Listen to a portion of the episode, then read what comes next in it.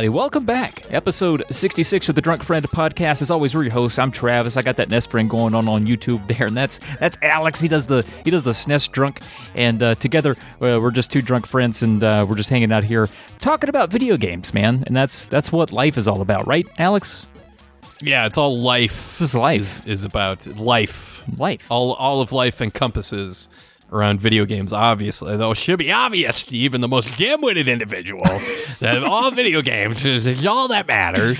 That's why you're listening to this podcast. That's why you should be listening to to uh, your videos on uh, Attack of the Killer Tomatoes and Splatterhouse. What? Wanpaku An amazing graffiti. Segue. I want to commend you on that segue. Oh, yeah, I know you appreciate a good segue. That was very good. You stuck the landing there. I was a little worried about you. We hit some turbulence, but we're good now.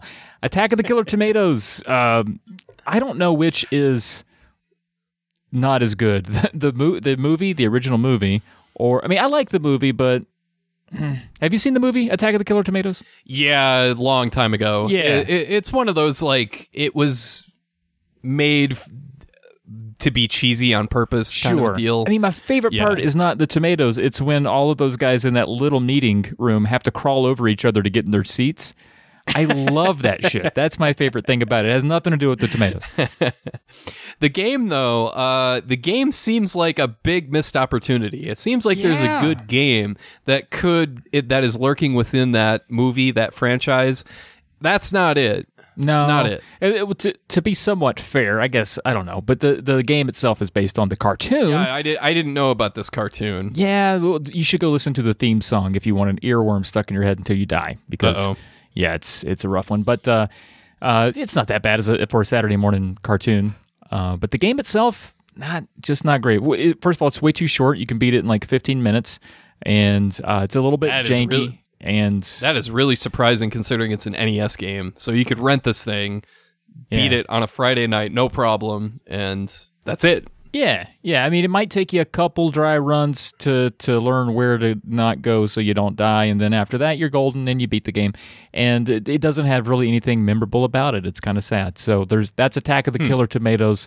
Play at your own risk. then there's Splatterhouse Wanpaku Graffiti on the old Famicom, and I think that this game is basically just uh, it, it- it's like Chucky, right? Because you're just a little Splatterhouse guy, you're a little chibi Splatterhouse guy, uh, Rick, and uh, you, you have a big axe and you just walk down the walk everywhere, just murder shit, and it, everything is it it goes in one hit. It's so satisfying to play. It feels so good to play, like it's so fluid and and, and responsive. Classic action platformer meets beat 'em up mechanics. Yeah. You know, 2D, a little bit of platforming here and there. And it's Konami.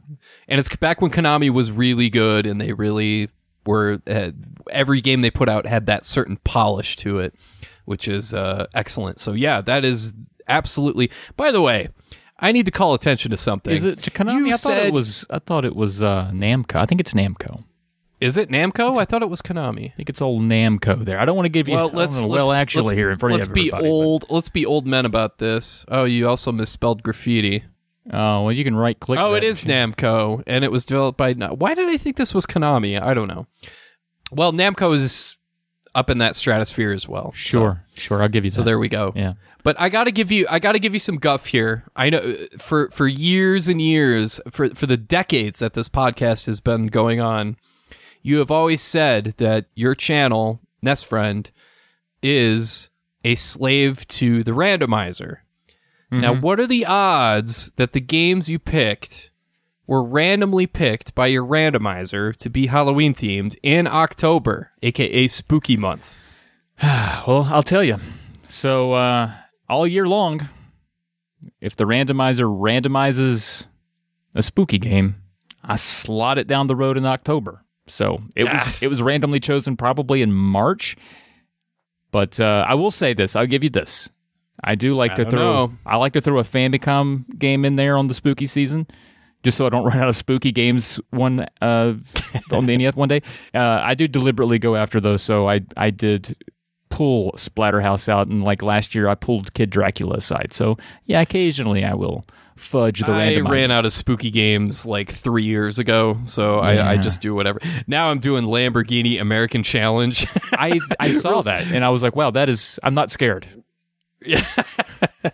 well, I, I it's a great novelty game because it's a racing game, classic arcade style racing, like Top Gear style, and it utilizes two peripherals for the Super Nintendo, not just the mouse, which actually works really well. I can't believe steering. that. Yeah. Yeah, it it feels really comfortable. Uh, not only that, but it works with the Super Scope. It like crazy to me. introduces. Yeah, yeah, you have to have the Super Scope plugged in with the power off on the on the console. Turn it on, and the game boots up in like a different mode, and you have to like set the accuracy and all that sort of stuff.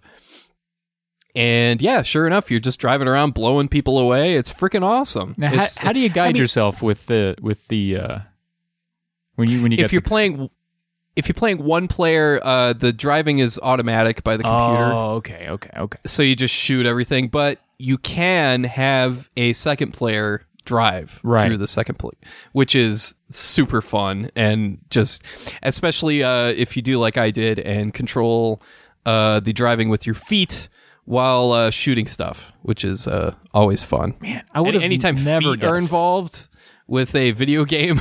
Yeah, that's always good times yeah. I would have never guessed that game had like a car combat mode to it. Just based on I, based on the cover, it just seems like your your everyday Top Gear ripoff. Oh yeah, So- that's what drew me to it. Yeah, it's it's it's a boring racing game, but it's got all this. You you can bet on yourself to uh, when you win, you you get extra money and that sort of stuff. That's kind of cool. Hmm. Uh, all the character portraits in the game are all like '90s ass. Yes. So it's uh, so it's great. Uh, other than that, uh, Mystic Defender is the other game that I looked at this week, and that's just your classic uh, run and gun su- Sega Genesis game. Uh, seems like it should be like an arcade port or something like that, but it's it's good for what it is. It was made by Sega themselves in '89, and it was one of the games that really went a long ways in uh, differentiating itself from uh, what the NES was doing at the time. Like this thing, this game was fast. Uh, there's lots of stuff you can choose from. The great enemy design, great. It just looks really good. Great music. Um, I've actually played I- this I'm one. Surprised- I, own it, and I this one's is Yeah. definitely one that stands out in my library. I think it gets a little hard, a little over halfway through, but I'd like, I definitely liked it. Like it, it's yeah, level fun. four gets gets to some really tricky platforming. Is that the lava stage? Yeah, the lava stage Yeah. where the the platforms go beneath the lava. That's that's tough to deal with at times, but um, yeah, I'm surprised that game's not talked about more No because it's pretty damn good. Yeah, I agree. Who made that? Sega made that. Oh, sh- of course. Okay, great. Yeah, it's cool. It's got the classic. Uh, I guess it, maybe it's more of an attribute of early Genesis games, but just the large Yeah. sprites. the big sprites and the big levels. Like Yeah. you've got like these huge uh like landscapes you can like in the first level uh the first level boss you uh jump through these uh the only way you can get the boss to come out to so you can damage him is to climb up all these tree branches it's kind of like there's a lot of uh Genesis games like that, like X Men, like Vector Man, where it's just these huge levels that you wander around in, and you eventually stumble upon the right way to go. And yeah, it's this isn't that uh, that dissimilar from that. Cool. So that's what we've been up to. That's what we've been up to. Yeah. Uh, you're you're uh, sabotaging your uh, randomizer. You're you're uh, you're you're a lot. You're a big fat liar. No, I'm just kidding. I'm you're not a big fat liar. Oh, thank but you. uh I'm just calling into question your your ethics at this point. I okay? understand that. I'm an investigative reporter at this point. I, Like, I am a on. slave to the randomizer, though. I got to be honest. Most of the time, ninety nine percent of the time, it's Garry Kitchen games, but the rest of the time, it's something else. Garry Kitchens has hacked your uh, randomizer at this point. I think. Yeah, I get to call you Yes, out though uh, because it's Garry Kitchen, not Kitchens.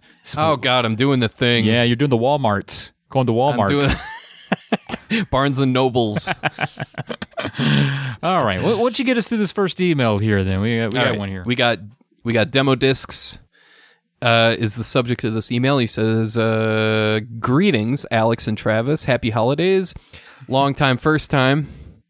Before I get to the question, I just want to thank you both for putting out the absolute best 90s ass podcast the world has ever seen. Wow, that is Wow. high praise. The world has ever seen? I guess there aren't a whole lot of 90s ass podcasts. I was to out say, I got to listen to number two to see who we're staying ahead of. ass number 2. Get it? Oh, yeah. Yeah, I Yeah. get it. Yeah, that's great.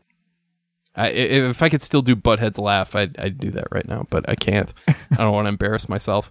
But anyway, the question I wanted to ask you both is what, if any, was your attachment to magazine demo discs way back in the day? I remember I remember buying official PlayStation magazine from the magazine rack at the grocery store while my parents were shopping.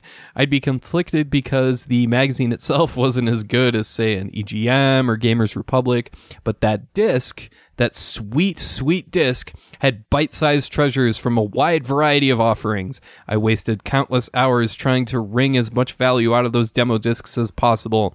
I remember convincing myself that somehow, if I was fast enough in the wipe, in the Wipeout demo, I'd somehow unlock the complete game. Some of my favorite demos for PlayStation were the aforementioned Wipeout and Thrasher Skate and Destroy, and for the PS2, Ico and Metal Gear Solid 2. Anywho, thanks for listening. And who would win in a fistfight between Three Doors Down and Third Eye Blind? Caleb H. And he also gives a Twitter handle here uh, at, at Lazy Eyes Played. That's right. I I recognize that from uh, he's a, he's a polykill regular. So thank you, Caleb, for Yeah, for reaching thanks, out here. Caleb. He does. He thanks us for listening, even though that uh, uh, he's the one listening. So, uh, but you're welcome for us listening or for listening and reading, wh- whichever. But th- this is a Thanks good for listening to my reading of this email, exactly. Trav. Uh, but this is an interesting fight we got here between Three Doors Down and Third Eye Blind. I think it's a draw, and they both suck. It's I, I'm rooting. It's it's one of those deals where you you know you hate both teams and you just root for a meteor to strike the stadium. Right. Right. We'll just leave it at that then. That was when like music really got shitty for me because I don't know any of those songs. I know the band names, but I don't know any songs they did. Ah, Like, you I- do. if you know, like to- the Kryptonite song, like "You Still Call Me Superman" or whatever. You know that one. No, Oh, you do. You're being old. No. You're being old and obtuse. Step away from that ledge, my friend. I, I I like being old and obtuse. It's it's what I'm best I at. know. Gosh, it's the worst. Oh, a little demo discs, though. Uh, are you too old for those? Uh, no, not necessarily, but um, the uh, what do you call it? PlayStation Magazine. That's going to be beyond my time, uh, because I kind of noped out of consoles. Uh, I stuck with, I stubbornly stuck with my Super Nintendo at the time, but. I will say we did get a batch of demos when we first got, or we, my dad first got uh, our first computer, a Compaq Presario 486. it was uh, it came with a Blake Stone demo. It came with uh, a Nigel Mansell racing game demo, a few other things. But Blake Stone is what really I I spent so many hours playing that first mission. I have it freaking memorized. I love Blake Stone. It's for those that don't know, it's like just a first person shooter, like a tier below Wolfenstein, a tier below Doom, but there's lots of like secret areas and stuff like that. I had a blast playing that game. Um, I loved being able to get the full version on Steam not too long ago. Spend a ton of time into the, diving into that. That was good times. Uh, so yeah, that was really uh, my. I mean, just uh, PC game demos. I know you have a lot of experience though with. Uh, you've talked about it before. I think. Have you? Have you not? Have you talked about this before?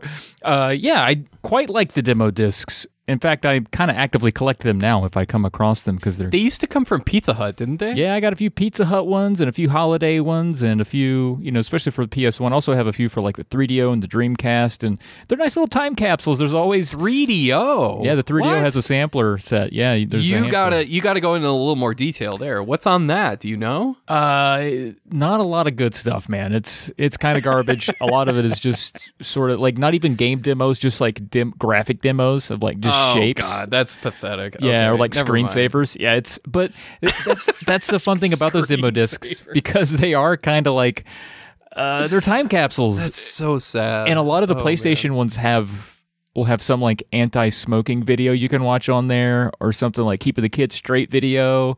I love them, man. They're they're awesome.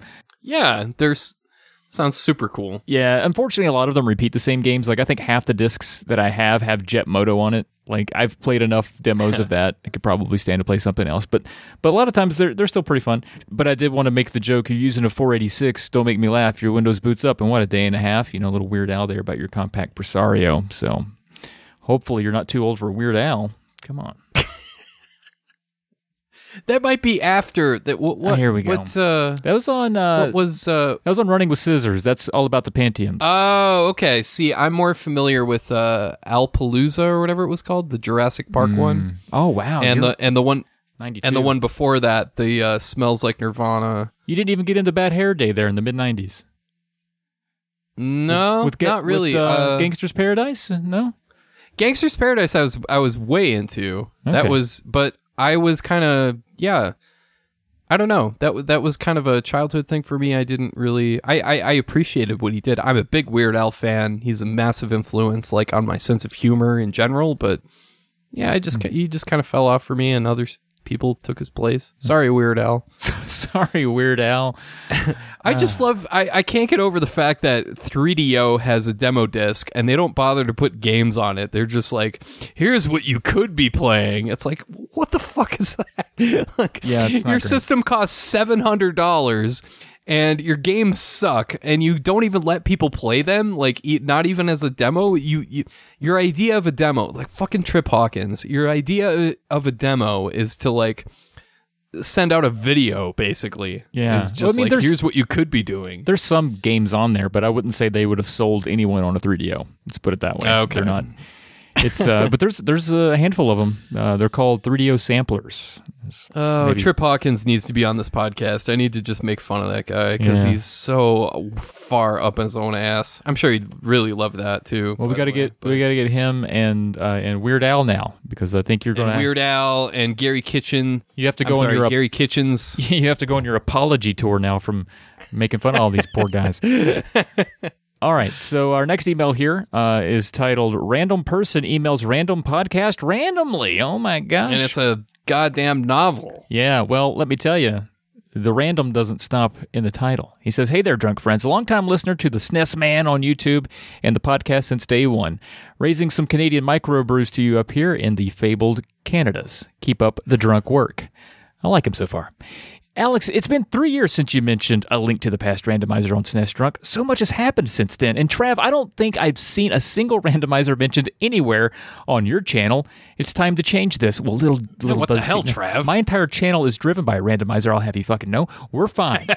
okay, he goes on to say, sorry, I didn't mean to get mad at you, emailer. Uh, he, he goes on to say, uh, I would like to cordially invite the two of you to cover the wide and wonderful world of randomizers. There are a ton of amazing randomizers out there for both the NES and the SNES now, and I think it would make for some awesome content for both your channels. Just look at how many bloody randomizers there are now. Chrono Trigger, DuckTales, Soul Blazer, Excitebike. The list goes on and on and on. And he, he leaves us a link to prove it if we were to dare click on it. And then he says, of particular interest are the tracker apps that these folks are using to broadcast their progress on Twitch. I've been obsessed with Final Fantasy VI Worlds Collide in particular.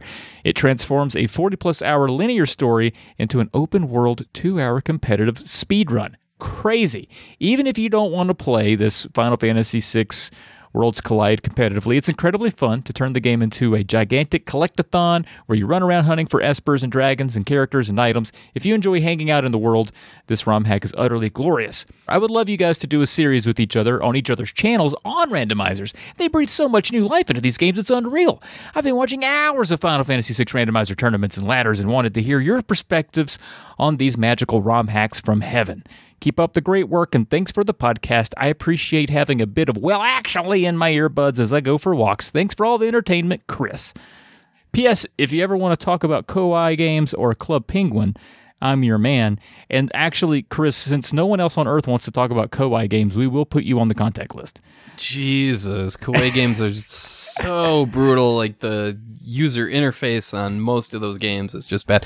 By the way, the link he has here, I have bookmarked, and but I, I'll admit I have not checked it in a really long time since the last time I uh, probably uh, messed around with uh, randomizers for a video, and holy crap, there is way more stuff here. Oh, than wow, yeah. I, the last time I checked, um, there's even uh, Final Fantasy Advance stuff, like for the Advance uh, uh, games uh, releases. There's fi- there's all there's a lot more Fire Emblem. There's a lot more games in general. It's crazy. Like Yeah, man. Joe and Mac. There's a Joe and Mac randomizer. Really? This guy wasn't kidding. So there you go. Yeah. No. There's there's a lot of stuff here. It's it's super cool. I I know like everybody loves like the Metroid randomizers, but uh, and the Zelda randomizers. I don't think a game can possibly lend itself more. I, or I should say, I a game isn't capable of lending itself better to a randomizer like Z- Link to the Past. Like it's perfect. Like you just put all the items in all different places. Like it just works. Like it's really fun. I remember playing uh Link to the Past randomizer and getting like the cape as my first item. so it's like, okay, I can be invisible, but I don't have any freaking magic. And then I got uh I can't remember. I got one of like the the earthquake pendant or something like that after that. It, it really is a roll of the dice where it's like you have no idea what you're gonna get, and it's I really enjoy that about those. But um, yeah, that's that's super cool. My so what was the question? He asked something about Well, I think in general, just like, have you seen this shit? And then gave us the link, and then was like, hey, maybe Yeah. you guys should, you know, get together and do something on randomizers, which. Um, that'd be fun. Yeah, maybe. Yeah, for sure. I, I think what's interesting about randomizers is I, I feel like I wouldn't touch a randomizer until I'm already like pretty bored of of a game in particular. Yeah, There you go. That's a great point. Yeah. and uh, I, I don't know that I'm there yet for a lot of games, especially the ones listed there. Other than maybe like original Legend of Zelda or one of the Metroids or whatever, Yeah. but I still haven't beaten the second quest of the original Legend of Zelda, which is essentially a randomized randomizer. Like, Yeah. that's essentially what it would do.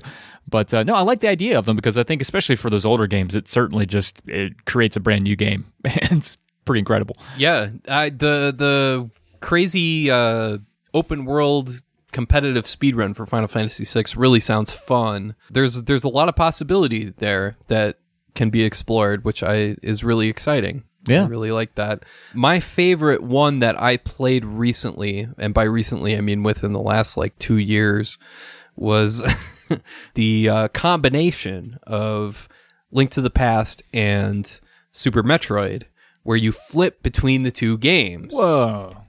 Yeah, it's super fun to watch. Uh, it's it's really confusing to play because you you get Metroid items in Link to the Past, but you get Link to the Past items in Metroid. So you bounce back and forth between the two games, like through portals. You know, kind of like how you bounce between the dark world and the light world in, in Link to the Past. It's really, it's amazingly clever. Uh, it's one of the most ingenious uh, ROM hack type things that have been made in the past several years. It's really complicated and you can get screwed real quick, but yeah.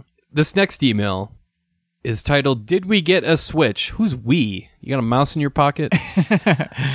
I was listening to the podcast recently. Correct me if I'm wrong. Did I hear Alex played Octopath Traveler? Did you finally break down and get a Switch, or are you waiting for the Switch OLED to come out?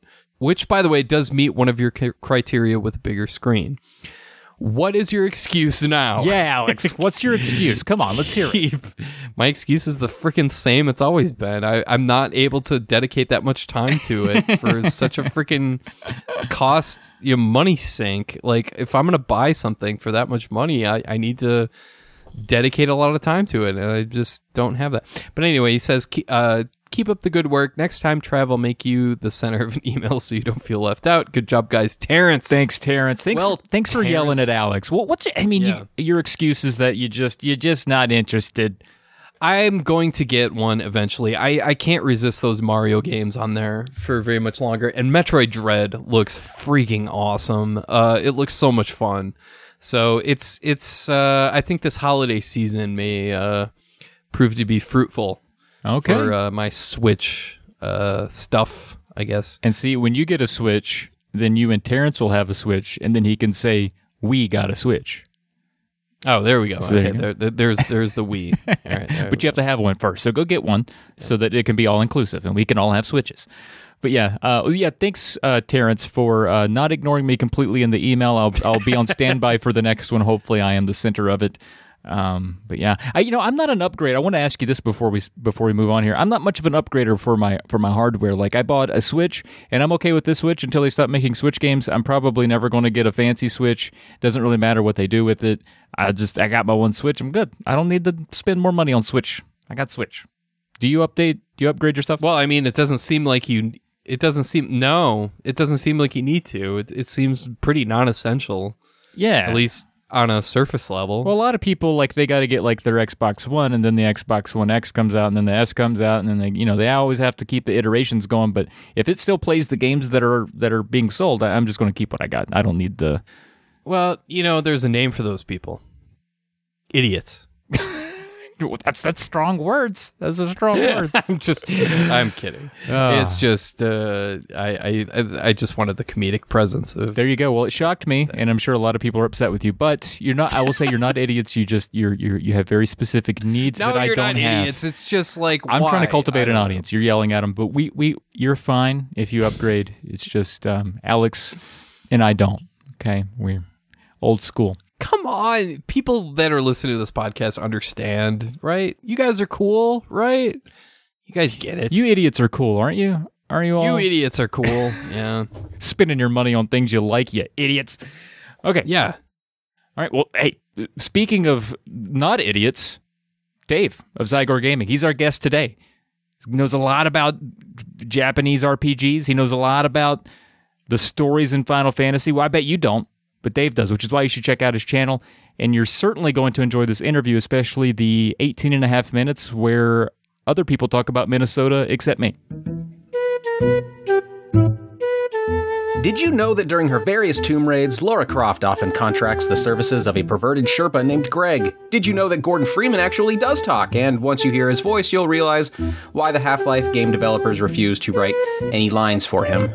Video games aren't always great at telling compelling stories. That's where the podcast Tales of the Lesser Medium comes in. Each season, me and my co host Travis, we drive you through gaming's most absurd narratives, picking up every rejected character and hitting every plot hole along the way. Search Tales of the Lesser Medium on your podcast app of choice and get ready to laugh at your favorite video games with me, Travis, Greg the Pervert, annoying Gordon Freeman, Barry, the Resident Evil Gun Dumper, and so many more wacky characters.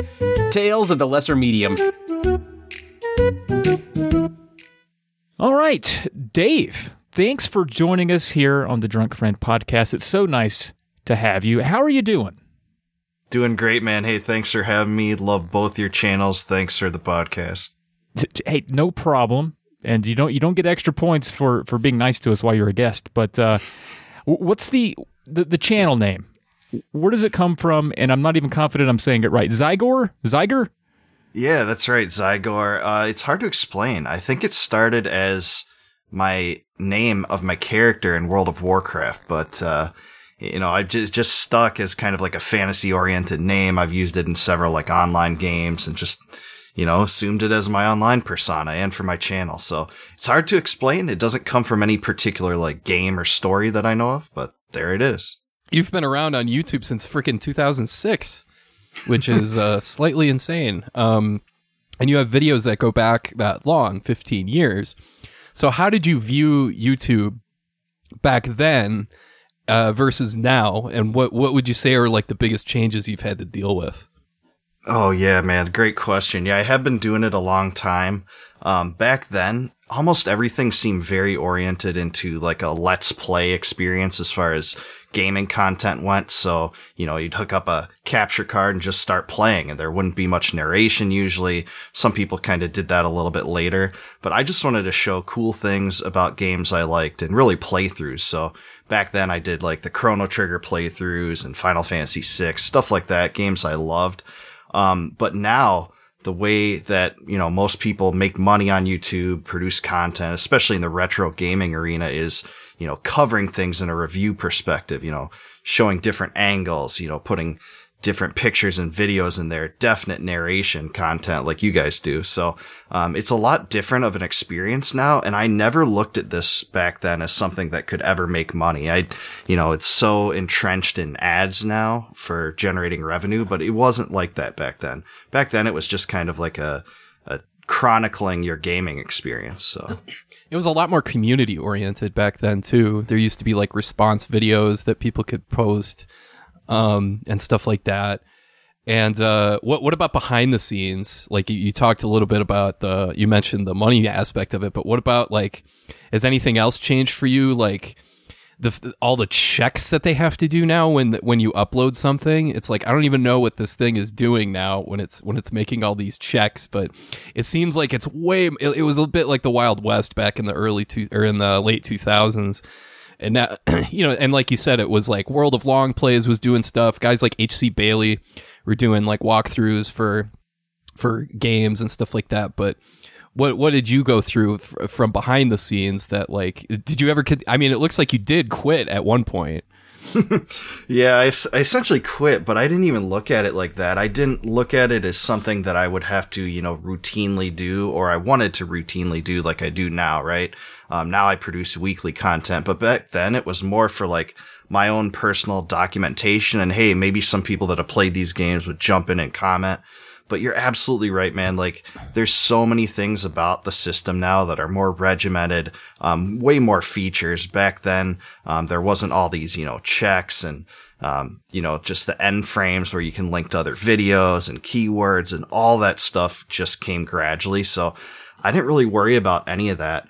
Um, I did take a break for a while, but I never thought I would ever produce like review type content until like the last few years. And, you know, the game storyline explanations that are probably my most popular videos, um, until more recently. So, um, yeah, it was really a lot different back then. It sounds like you went to, uh, a tr- took a trip to Japan, came off the grid, go off the grid a bit and then you came back. What made you want to do the, the, more story explanation stuff and uh, the the kind of videos that you do now.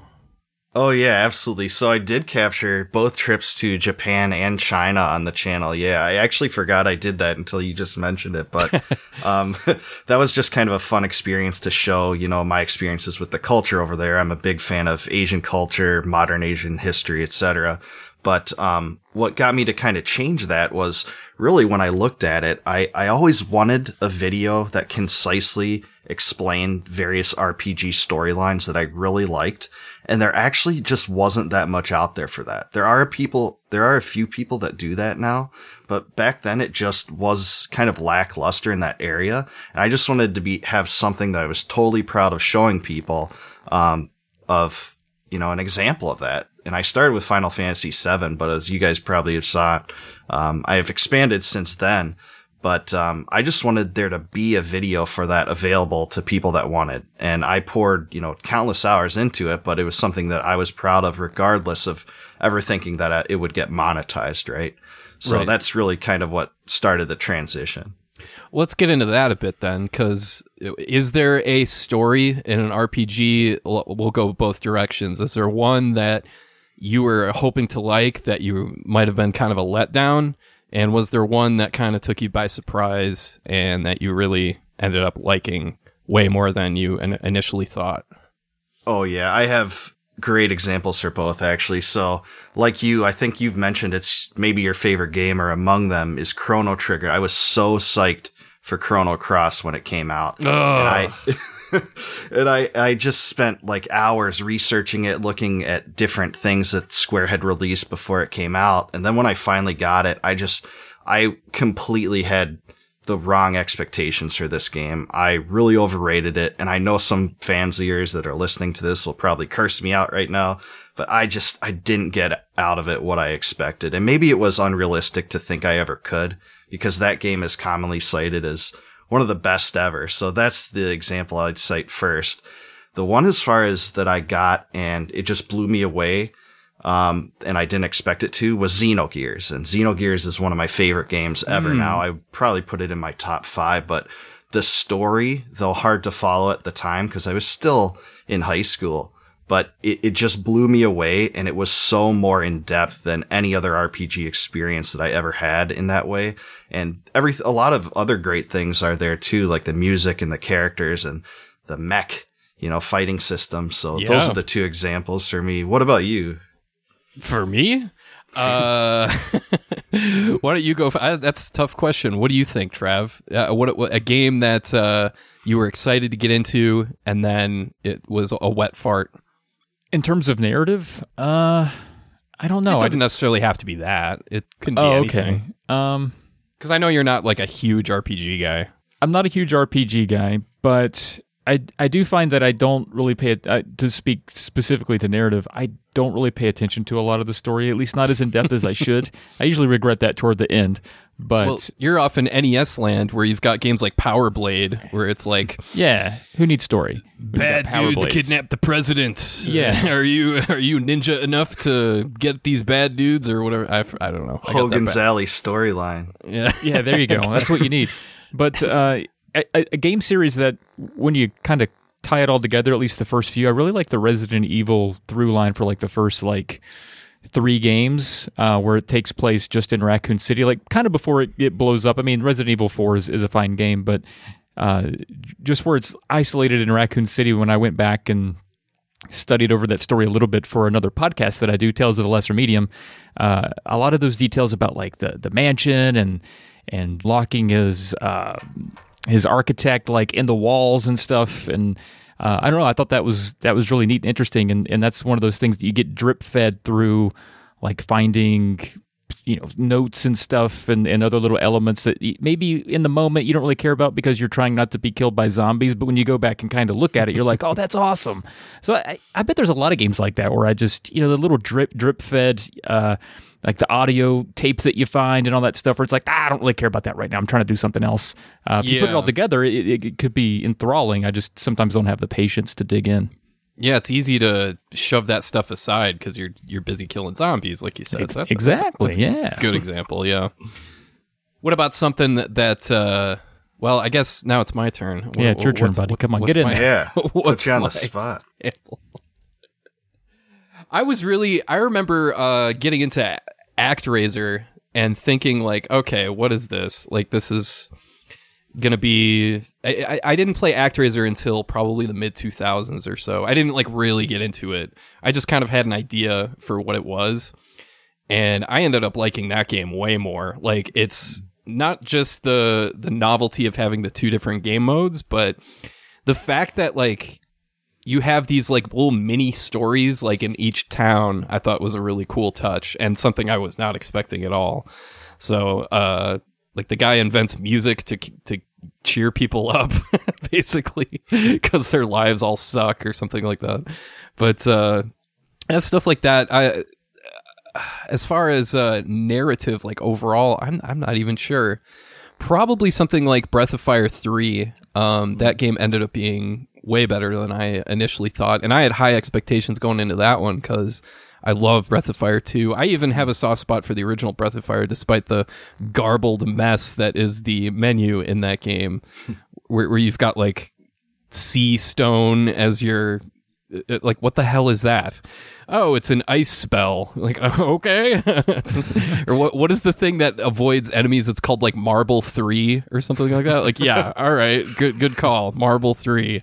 Yeah, item names are, are crazy garbled. Like, Yeah. I pointed that out in my, my video as well. Yeah, it's it's awful, but um, yeah, it, the Breath of Fire three. I I still need to give Breath of Fire four a chance. I really haven't played that one. Uh, I've heard that one is kind of can be kind of polarizing. Uh, some people don't like it so much, but.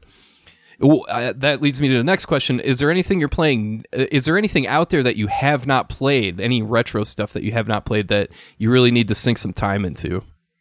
Yeah, good question, man. And you pretty much played it all, it seems. But for me, um, I have played a lot of the Japan only RPGs and such that some of which have, you know, a little bit translated, some are 100% translated, but Yeah. one that I still need to play is uh, Emerald Dragon and also GOD. Oh. Those two Oh, yeah. RPGs. God is something I have not played yet. Yeah, that looks really cool. But Emerald Dragon is is It's not great, but it's it, it gets the. jo- I really like the character portraits in that game. If I'm thinking of the right game, where it's got these huge, colorful portraits, uh, and the the dialogue actually has personality. It's not like rote, like thing A, thing B.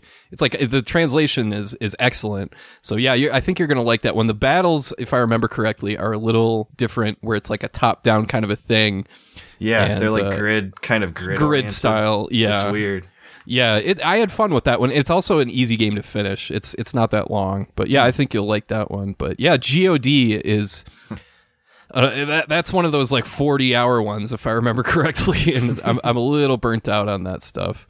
There's so little coverage for those two games actually online too, so Yeah. it seems like an area where you know it would be useful to document. Yeah, I was happy to see that you did uh, Treasure of Rudras on your or Rudra no Hihou, I guess it's called in the original pronunciation.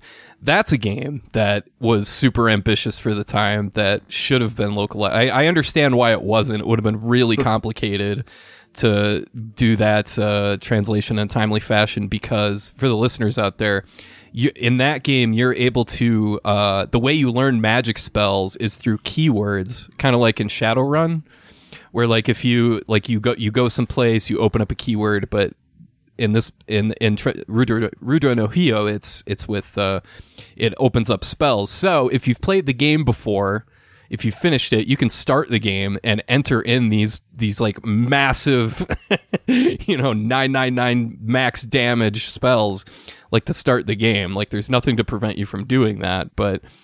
So it's a little broken in that sense, but yeah, like you said, there there needs to be more coverage on that stuff. That's kind of one of the reasons I I started doing my thing, however long ago. So kudos. Yeah, yeah, you have some of the most coverage on those Japan only RPGs, which is awesome. The Rudra video, man, for people that are listening to this and haven't played that, that is like the retro RPG you're missing from that era if you didn't get to play it back then. And the Yeah. translation's pretty darn good. Epic story, great characters, interesting magic system, good battle animations. I think almost everyone would like that one. So let me ask you this then: Is there a so so those those RPGs that have not that didn't get localized, they only have fan translations. Some of those are starting to get a little bit more hype, like games like Live Alive. I think I'm saying that right. But that game has has really gotten uh, a lot of steam to the point where I think it actually got trademarked in Australia or something like that, which led to rumors of a a re-release, like Secret of Mana style re-release or something, but um, which I'm really hoping for. But are there any are there any games from then that you aren't that thrilled with? Like maybe you were excited for it first, but eh, you might want to pass. Because just the reason I ask is because there's so many, and those games are so long. It's like Yeah. you don't want to have to go into something and find out like 20 hours later, like, oh, this isn't really all that interesting. Oh man, yeah, another great question. So I love most of those games and just think it, it's a crime that most of them didn't come out here, even though I understand why. Like I was part of a niche audience that just love these kind of games, but hmm. I would say, man, I maybe the first Dual Orb. Have you ever played that one? Yeah, yeah, it's pretty. It's it's as standard and as basic and regular as it gets. Yeah, but two, I thought, like, from what I played, is really good. So I think two is quite a bit better, but I think I'd answer Dual Orb. There's a few more that are probably not coming to mind right now. Mystic Arc, that one isn't really my thing. Yeah, Some Mystic people Arc- I know would like it, but Mystic Arc is the sequel to uh, Seventh Saga, right. and that game is. I, I, I what are your thoughts on? Sorry, Trav. We're getting deep into like Japanese RPGs. What are your thoughts on Se- Seventh Saga? Um, interesting for the time, but to me, and this might again draw the curses of some of your audience. it- to me, it, it, it reminded me a bit about of Drakkhen, where there's some interesting Oh. ideas in it. the groan. There's some interesting ideas in it, and it it really tried to do something innovative for the time, but it just wasn't really my forte. Now, I do think Seventh Saga is a little bit better than Drakkhen, but to me, those two are kind of in the same category. Ugh, that's that's brutal. Uh, Drakkhen, the Super Nintendo port of Drakkhen is is garbage. It's a dumpster fire. It's really bad. Um, I like what, I, like you said, I like what it tries to do, but it's it's pretty crappy. I love Seventh Saga. I I kind of hated it at first, but I love the idea behind having six other uh folks just wandering around the map in real time with you. And if you run into one of them, they absolutely annihilate you, depending on which character you picked and at what time. I think it's a really good idea, and I think it could probably get a revival where you could play as uh you know just keep it simple with just like seven make it like an MMORPG but make it just like seven characters instead of like a gazillion or limitless or however many I, I, I yeah, I really should love give it another chance. Maybe, uh, maybe I just haven't given it a good enough shot. it's really hard and it doesn't have that uh square you know that that kind of polish that you'd expect from games like the higher end games. It's pretty rough around the edges. But yeah anyway going back to mystic arc that's the sequel and it like lost everything from that uh seventh saga had going for it and it's just another game which was kind of disappointing. So yeah I, I hear you on that. My pick for game that I don't think is all that great is Bahamut Lagoon. I just don't think it's that. I, I think the story is kind of weird. They they go into some weird directions. um, I think when it comes to strategy, grid based strategy, it's I think you can do a lot better. Even even something like Treasure Hunter G. Boy, you know, I'm just gonna say it's cool to talk to somebody that actually knows these games. Know, there's so few, right? Because Would you guys start a podcast together then? All right, Trav. Hey, Trav, you actually just covered a Japanese only game. It's the cute, the cutesy. Uh, what do you call it? Splatterhouse. Yeah. Talk about that a bit. Like, what what were your thoughts on that? we, we're trying to rope you in here. No, it's all good. Well, you know, of course, we talk about that in the intro, but it is a it is a very good uh, splattery house. In fact, it might be my favorite splatterhouse title, which is bizarre. Really? Yeah, why not? It's the other ones are, are kind of slow. I mean, they're good, but this one's it's like playing as Chucky. It's it's great. but I, wanted to circle back to some things you guys talked about like a half an hour ago before someone brought up RPGs, and, and hopefully you guys were done because I was about to fall asleep. But Dave, you you uh, I think it's interesting that you know the early YouTube days you you're uploading uh, just videos of your trips and then and then long plays and then videos of trips and long plays and, and then you go away from YouTube for a bit. Who knows what you're doing? Probably playing a bunch of Japanese only RPGs, and then you come back and and you're you're very focused and it's very branded. And I think that's interesting because I think a lot of people now would would never mix their branding content like the gaming content and their personal uploads now like you, everyone did it then because you had one youtube channel and i think that's all you thought you could get but but now you have zygor gaming you're probably not going to go on a trip and, and upload uh, the uh, your your memories to that channel right Yeah, you're right. Most channels don't seem oriented toward that. And I know a lot of people have, you know, a let's play channel and then a more edited content channel. Right, Right. yeah. I've decided not to do that, but indeed, I probably wouldn't put trips up in the same form. If I did that again, which I'd love to, I'd probably either make them private or do another channel. Like you said, it wouldn't be what my audience now expects. And my channel's grown a lot since then. And I know kind of the, the view, what the viewers want would not be like random Dave Jabroni trip in China. So but I, I watched a few of those and I thought they were great. Uh, honestly, even though they're 15 years old, it did. It a part of me was nostalgic for just that resolution, and um, also just when people used to do stuff like that. Or I'm sure people still do, but it's just not the the YouTube sphere that I'm in. So it was it was cool to see a lot of that stuff and.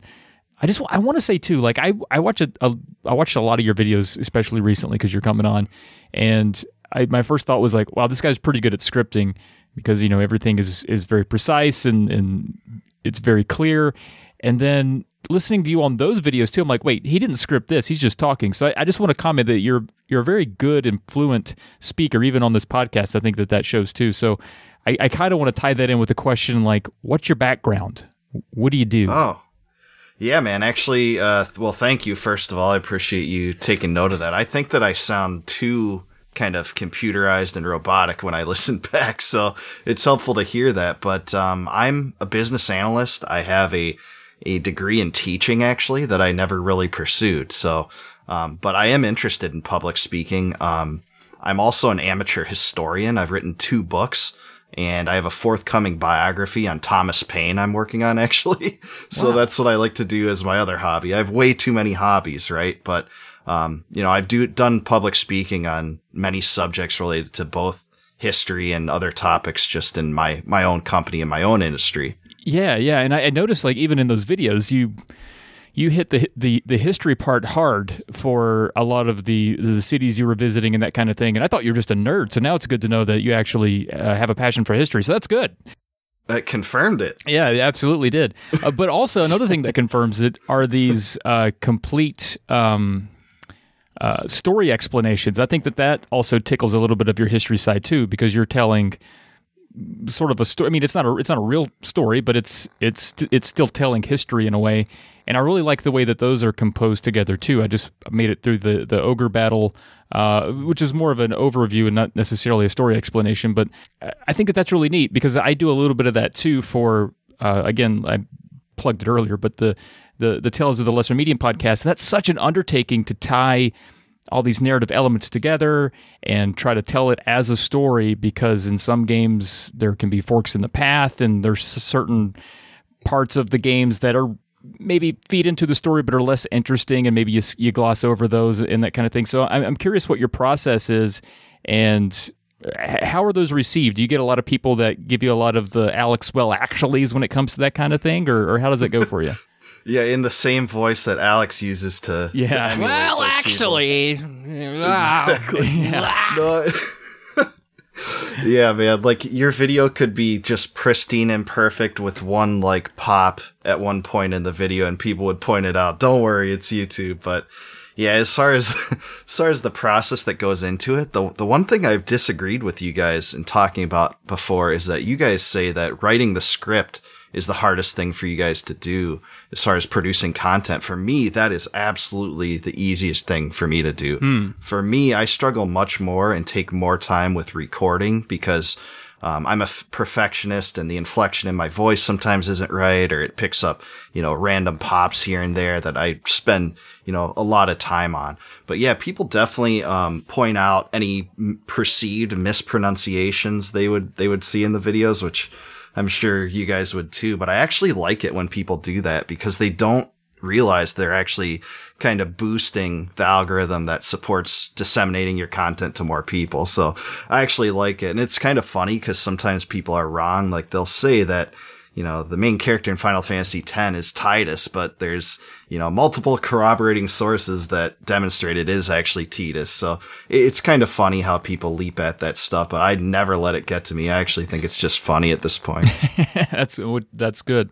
That's good. I can't imagine what, how, like looking through those, uh, the Final Fantasy, complete story catalog that you have and just how much time that that took even if you liked scripting and you're good at it just putting all that together assembling that narrative uh, it, it stresses. I'm sweating thinking about it. it, it, takes a long time, and I'll tell you the, the video I spent the longest on was the Chrono Trigger one, and I think I probably poured in at least hundred hours making that video. Um, Jeez. Um, the, the other storylines can take you know you know several dozen hours as well, but those are the longest uh, ones as far as time dedication goes, but they are my most popular videos too.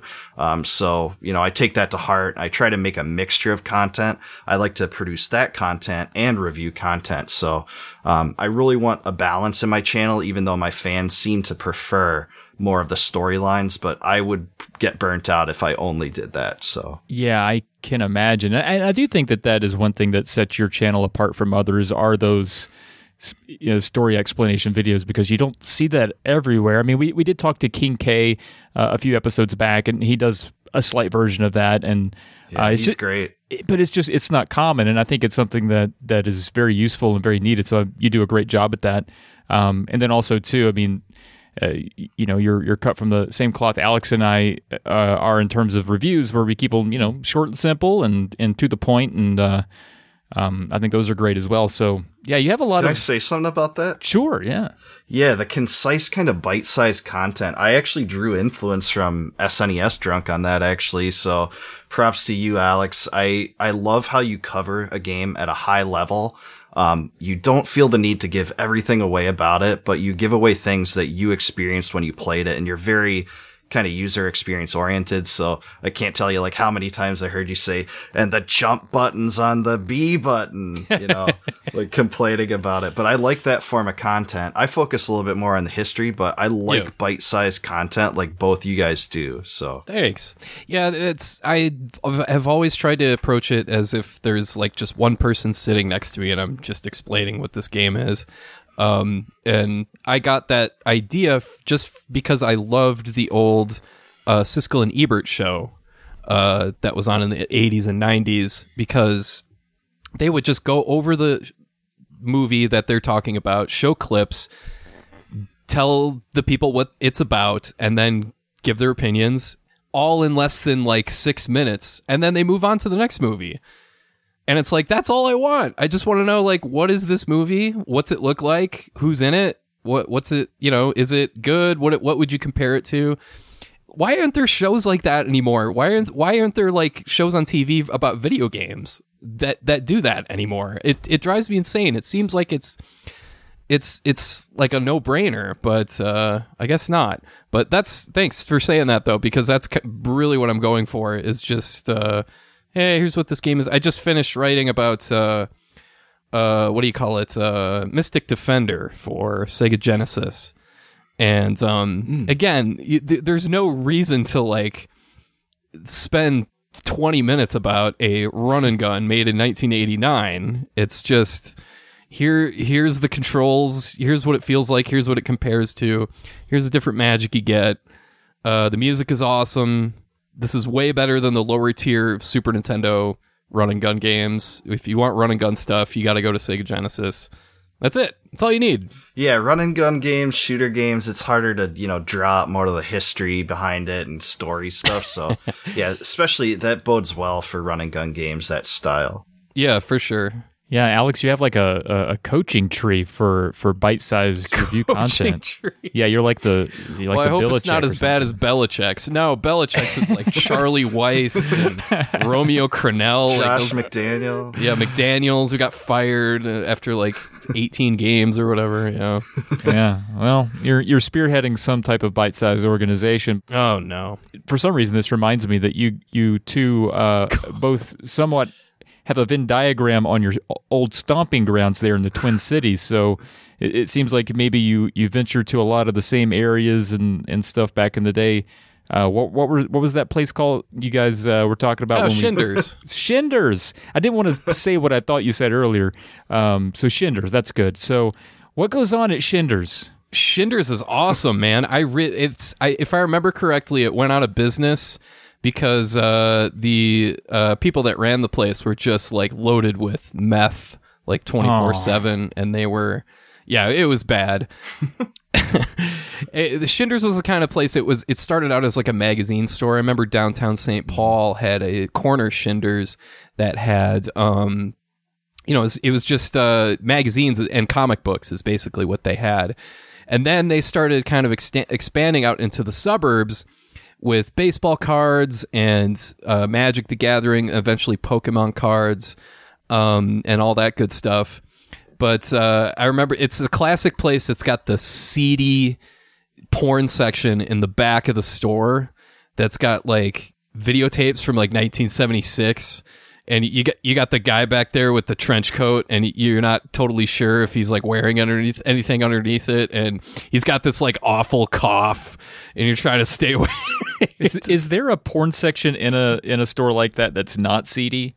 I mean, this was like exceptionally seedy. Like this was, this was like just gross, like flat out gross. Not only because of like the the stereotypical guy, but because there would be like four of those dudes in there, and this space was like the size of like a bathroom. It was you know like like a six foot eight, you know six by eight foot space and it's got like the beads leading into it. Yeah, it's tiny, and you got all these dudes crammed next to each other. It's awful, but at the same time, my heart goes out to to Shinders. I, I miss that place. It was great. It was uh, anybody from Minnesota should remember places like Sh- Shinders, Mister Movies, Video Update, uh, all those all those great places.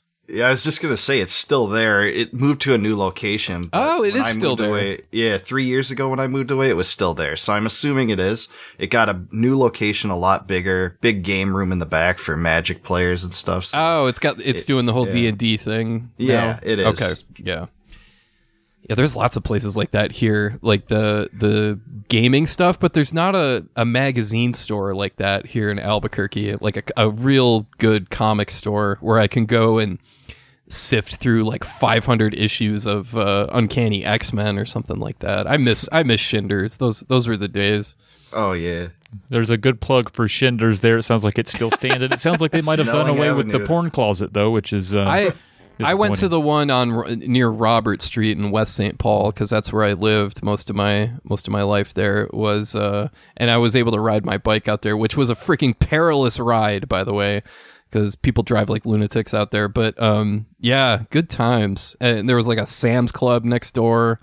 Uh, what else was out there? I forget. But uh, yeah, good times. Shinders. I haven't thought about Shinders in years. Thanks for bringing that up. yeah, man. Minnesota represent. Like I didn't. I know that you had kind of seeded in references to various Minnesota based things like sports teams and stuff. Mystery Science Theater. Like I'm a huge Yeah. fan of that show because I, I mean it, it started because my sister introduced it to me uh, when I was like 11 or 12, and uh, just the other day I watched uh, the episode with uh, Hercules and the Captive Women, which is a uh, misleading title because there's only one captive woman. Uh, the other people that get captured are all dudes. Ah. So I, don't, I, I can see they're going for a titillating title, but it didn't. Yeah, it's it's disingenuous. It's a great. It's a really funny movie, though. I mean, funny Great for the. show. The Manos Hands of Fate episode is bomb. Oh, of course, yeah. Torgo, Sorgo. Torgo, and the haunting Torgo Yeah. theme. Yeah. So maybe I'm, maybe I'm missing the obvious, but what's the tie between uh, the Twin Cities and Mystery Science? Oh, I'm sorry. Uh, Mystery Science Theater is based out of uh, Eden Prairie, Minnesota. Like they, their offices and best. I think it's called uh, Best Brains.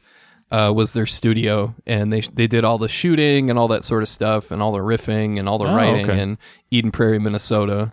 Um, I'm not sure if it's the reboot still is there. I think they might be in like you know Southern California at this point, but yeah, it's a it's a Minnesota show. Plus, all the most of the writers, like I know Mary Jo Pehl is from Circle Pines, which is like the most Minnesota town ever. it's like it's like you know fifteen thousand people with you know a freaking Rainbow Foods and all those old like I know all the places you listed earlier. Yeah, Mr. Yeah. Movies and everything. Oh, I miss Mr. Movie. Mr. Movies had uh, the Velcro things on their uh, VHS covers where if something was out, it put like a frowny face saying "out" and on the bottom. And I was I thought that was so cool. I wanted to steal those little things because I, I wanted to put them on my room door and stuff. So Dave, are you are you familiar with the Wells Fargo bowling alley? Um, so I don't. Man, is it the one next in the Sunray uh development? No, you're close, but Alex um, might know. Yeah. No, no, he- this is a running gag because uh, most of my arcade experience has been from uh, uh, Wells Fargo bowling alley, which is on Concord Street in South St. Paul, which is Ah. which is where I grew up. And um, yeah. yeah, this that, that's where I first saw Mortal Kombat. uh, they had Cabal. They had Terminator Two with the gun. They had a whole ton. They had Daytona USA, ton of stuff. And Trav just can't believe that it's called Wells Fargo. For me, it was Aladdin's Castle. Do you remember those arcades in the? Yeah, I th- there was one in, in Maplewood Mall, if I remember Yes, sir. correctly. That's right. I but other than that, I, I that's the only time I remember seeing one. I remember the Mall of America had a really nice uh, arcade, but the, the the arcade to end all all arcades was the State Fair. Did you ever go to that one? No, actually, I didn't even know that. Oh, it was in the Penny Arcade building. Uh, they had the six player X Men. Uh, they had they had everything. They had they even had those like old timey 1950s like uh, 1950s probably more like 1850s these like little peep show things that you put like a quarter in or I think it was actually like a nickel and then you see like women like showing off their ankles and stuff like that. you know, like old timey porn. Like it's the funniest thing ever. Like it's it's it's women like slyly lifting up their skirt to show off their calves, and it's like, oh, that's racy. It's a great, super fun though. It was.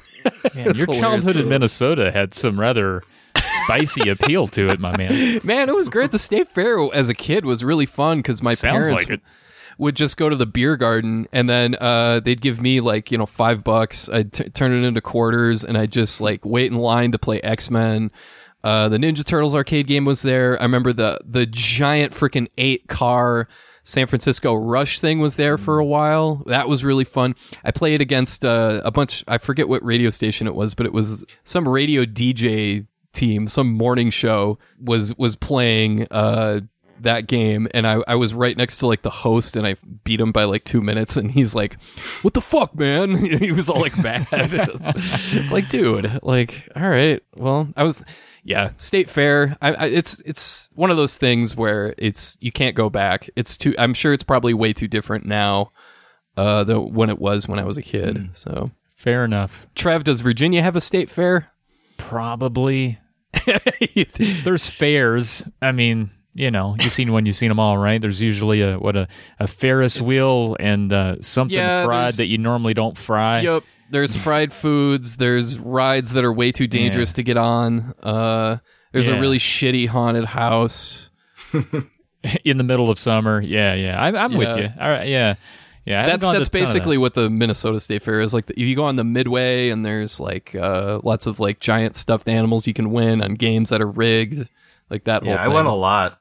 Not for the arcade, but I, I went to the state fair a lot. Reese's peanut butter cups deep fried. Mm. Wow, I'd that- that's it. ambitious. I have not done Yeah. that. that. You only live once, as they say.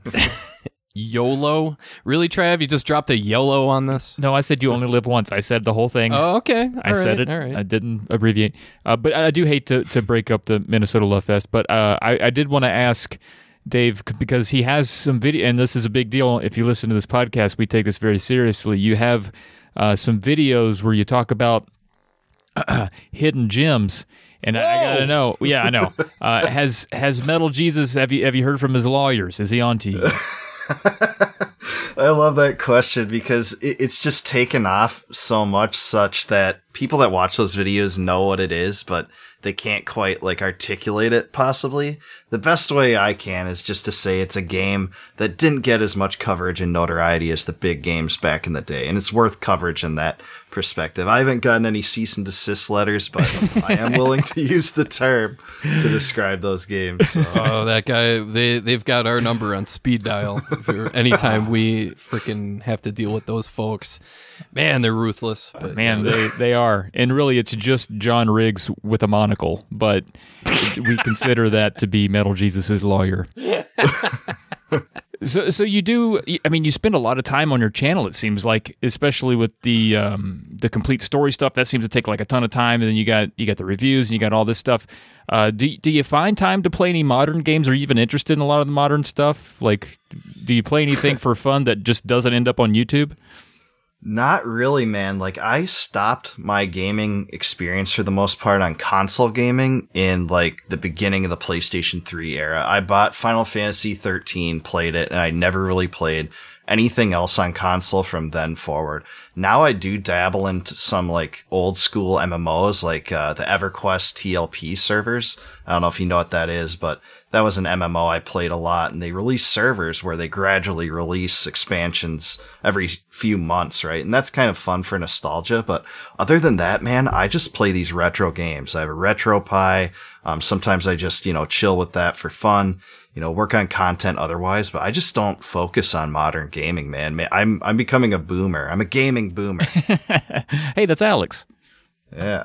Yeah, pretty much. Um, I don't know if you're in the same boat, but I, I kind of resent the idea that I have to play something just because it happens to be released right now. Like, listen, I'm as, I'm really excited about Metroid Dread.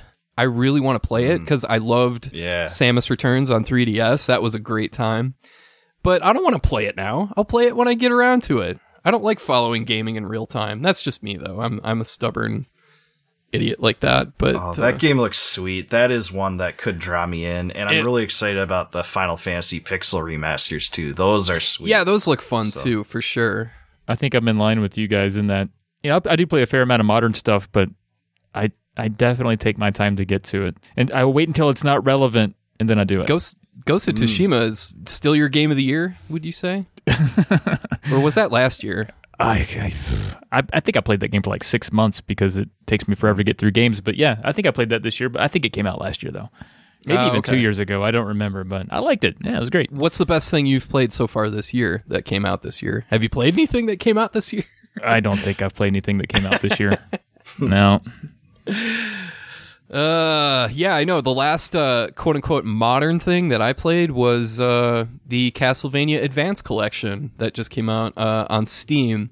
And I dove into, uh, I, I was playing side by side uh, Circle of the Moon. I was playing it on uh, my original uh, Game Boy Advance, and then I was kind of going back and playing it on uh, Steam, the re-release, just because I was perversely curious, like what they changed, and it was just really minor stuff. They did such a good job with like the quality of life improvements on that stuff.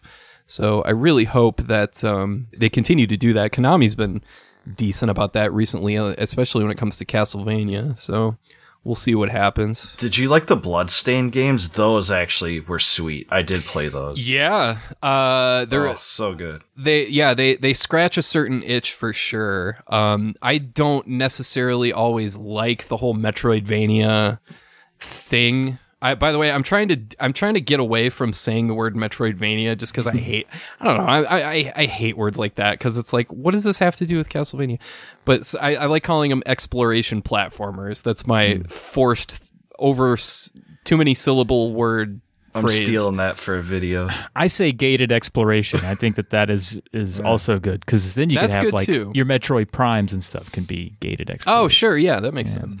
But yeah, it- th- those games definitely scratch a good itch. I, I liked, I really liked um, Hollow Knight. That's another game like that that was awesome. But yeah, the it seems like there's about a thousand games like that though. That's the problem. Yeah, that that one in particular at least has the atmosphere and stuff going for it. The the uh, whole Castlevania vibe. You tried the remake of ActRaiser yet? I have not. No, I'm waiting for the price to go down. What is it like thirty bucks still? I don't know, but that looked interesting, and it was kind of a surprise release from what I recall. Yeah, so- it was out of yeah. nowhere, completely out of Yeah. nowhere. And some people really don't like it. I, I, I but the reasons I've read were, that why they didn't like it were kind of dumb. so I don't know. I don't know. We'll see. I, I haven't played it yet, but uh, I'm sure there will be a. I, I will say I did play SolSeraph, which was supposed to be a quote unquote spiritual sequel to ActRaiser. That was trash. Hmm. That was not good yeah, I remember your video of that. Yeah, stay away from that game. That's just like a, f- a glorified phone game, like with tower defense and shit. It's just bad. Like it's a ripoff. Quintet tried to make Solo Crisis or the, the Saturn. I don't know if you've heard of that, but it only came out in Japan. Originally intended to be act an ActRaiser game, but What? it discarded most of the ActRaiser elements, and it had some w- world building stuff, but it just it wasn't anything to note. I would say. Wow, Solo Crisis. I've never Yeah. heard of this. That's cool. yeah, I would almost check it out just because it has the DNA. You know, but I'm I'm glad you prefaced it with "You will be disappointed," so that now I yeah, know. you but, will. Quintet was the bomb, but that game was lackluster. Ah, I will say I did just get uh, the game Hunt Down today. That was um, on sale, fifty percent off, and that's like uh, a Blazing Chrome style, old school two D Contra style run and gun thing. And this game looks freaking awesome. Lots of different characters to choose from. Lots of carnage. Lots of great pixel art. Um, I think this game originally got released on one of the uh, modern console uh, virtual or what do you call it, like uh, PlayStation, you know, online, Switch online, all that stuff, and now it's on Steam. So I'm gonna hopefully dive into this sometime soon. What's it called again? Hunt Down. All right. Just watch the trailer. Did you did you ever play Blazing Chrome? I haven't, no, but I'm a big fan of the genre, I, s- I suppose. Yeah. I love Metal Slug and Contra. and Yeah, these if you games. like those games, you'll like you'll love Blazing Chrome and Hunt Down is supposed to be more of the same kind of kind of stuff, which is All right. I'm all in. Trav, have you heard of that game? Not of Hunt Down. No, I'm familiar with Blazing Chrome because it kicks my ass. But um, but no, Hunt Down I've not heard of. Check it out. Check it out. I'll check it out. Minnesota, Minnesota represent, huh? Check it out. Minnesota represent. That's what we're doing here. All right. Well, uh, I don't know why I worked the southern accent in there. Do what now? well, you were appealing to me. You see, so that's good. You Mm. got, I'm in Nashville now, so hey, you're like a hybrid. What what's it like being uh you know a, a- Minnesotan there in Nashville? Is it uh, people pick up on the accent? Do they care? oh, they do right away. Like you're the odd guy out, which is funny because you know up there it wouldn't be. It would be the exact opposite. But that's fine. It's it's fine. I love it here. Weather's so much better. Um, food's great. So I don't Right. care. They can make fun of the the Yankee accent all they want. Yeah, I've I've spent some time in Nashville. Like country music isn't my thing, but I tell you, Nashville is a fun city regardless of your musical taste. Uh, it's, yeah, it's fun- absolutely. it's fun to hang out in. All right, well, I think that that's going to wrap up uh, at least the questions that we wrote out for you. Alex, do you have anything else you want to ask old uh, Dave here? No, we covered the metal Jesus thing with, with, with the lawyers, so we got our we got our our bases covered here. There you go. You know, our legal bases covered. He should join the show. He should come on. He'd be a good good guest. Well, we like we, we guy. really want him to come on because we want to Yeah. give him lots of shit about the whole hidden gems thing. that should but- be like a whole segment of the show. If yeah, he does. yeah. Endearingly, of course, we do love Metal Jesus. Of but course. yeah. But yeah, well, Dave, thank you so much for coming on. Um, you know, here's your chance to maybe let people know what's going on with the channel, what they can uh, expect coming up next, maybe even how to get to it. Because I don't even think I told folks how to spell it. I mean, it'll be in the title of the episode, people. But in case you're driving and you don't want to like read from your phone, Dave, take it away. How do people find you, and, and what can they expect coming up? Yeah, sure. Just on YouTube, search for Xygor Gaming. It's, it's X Y G O R or um, YouTube.com slash Xygor. Um, you can expect one video a week, usually a review. Sometimes it will be a story explanation or a complete series retrospective. Um, I want to try to keep it to one video a week, and I focus on retro content, um, especially retro RPGs, which Travis is the biggest fan of among the sides. Yeah, big closet fan. I don't want to let you guys know, but I'm in love with all of them. but th- yeah, thanks a ton, guys. Love the love the podcast. So. Of course. Yeah. Thanks for coming on. Thanks for taking the time. We really appreciate it. All right, everyone. That's been another Drunk Friend podcast. Hey, guess what? You can reach out to us with questions or comments at drunkfriendpodcast at gmail.com. We love hearing from you. We love reading it, and we'll respond here eventually. Go to polymedianetwork.com if you want to hear more podcasts from us or our crew. We got Tales of the Lesser Medium, Petey's Power Hour, Polykill, Indie Quest, all kinds of shows. So go check them out. Yeah, and my girlfriend Pearl is going to be on Petey's Power Hour this week. Uh, in fact, they're recording tomorrow, and uh, yeah, I'm I, I'm dreading what they're going to say about me uh, uh, during that time. But, oh, it's going to, uh, it's definitely going to be all about you for sure. Oh yeah, obviously. That that's why I brought it up because I can't stop thinking about it. But um, if you're not interested in sending an email, it's no big deal. Just give us a rating and review on a podcast app of your choice, and that'll that'll help us out big time. Big time. You can find us all on social media. On Twitter, I'm at Trav Plays Games. Alex, he's at SNES Drunk. And you can find Dave of Xygor Gaming at Xygor Gaming. Imagine that. Imagine it. As always, the music you heard in the beginning and can hear right now was composed by our friend Coolor. And Coolor, by the way, is working on making a sh- shoot 'em up from scratch for the Super Nintendo. It's it's a fascinating project to follow. Uh, I'll keep you guys posted on that if you're interested. The track you hear is called Electric Starbounce, and you can find a link to more of his music on the Buzzsprout podcast page. And of course, a shout out to Josh Leslie for his thirst quenching logo. And happy belated birthday, Josh. Be sure to catch us all on YouTube. And thanks for listening. we hope you have a great rest of your day.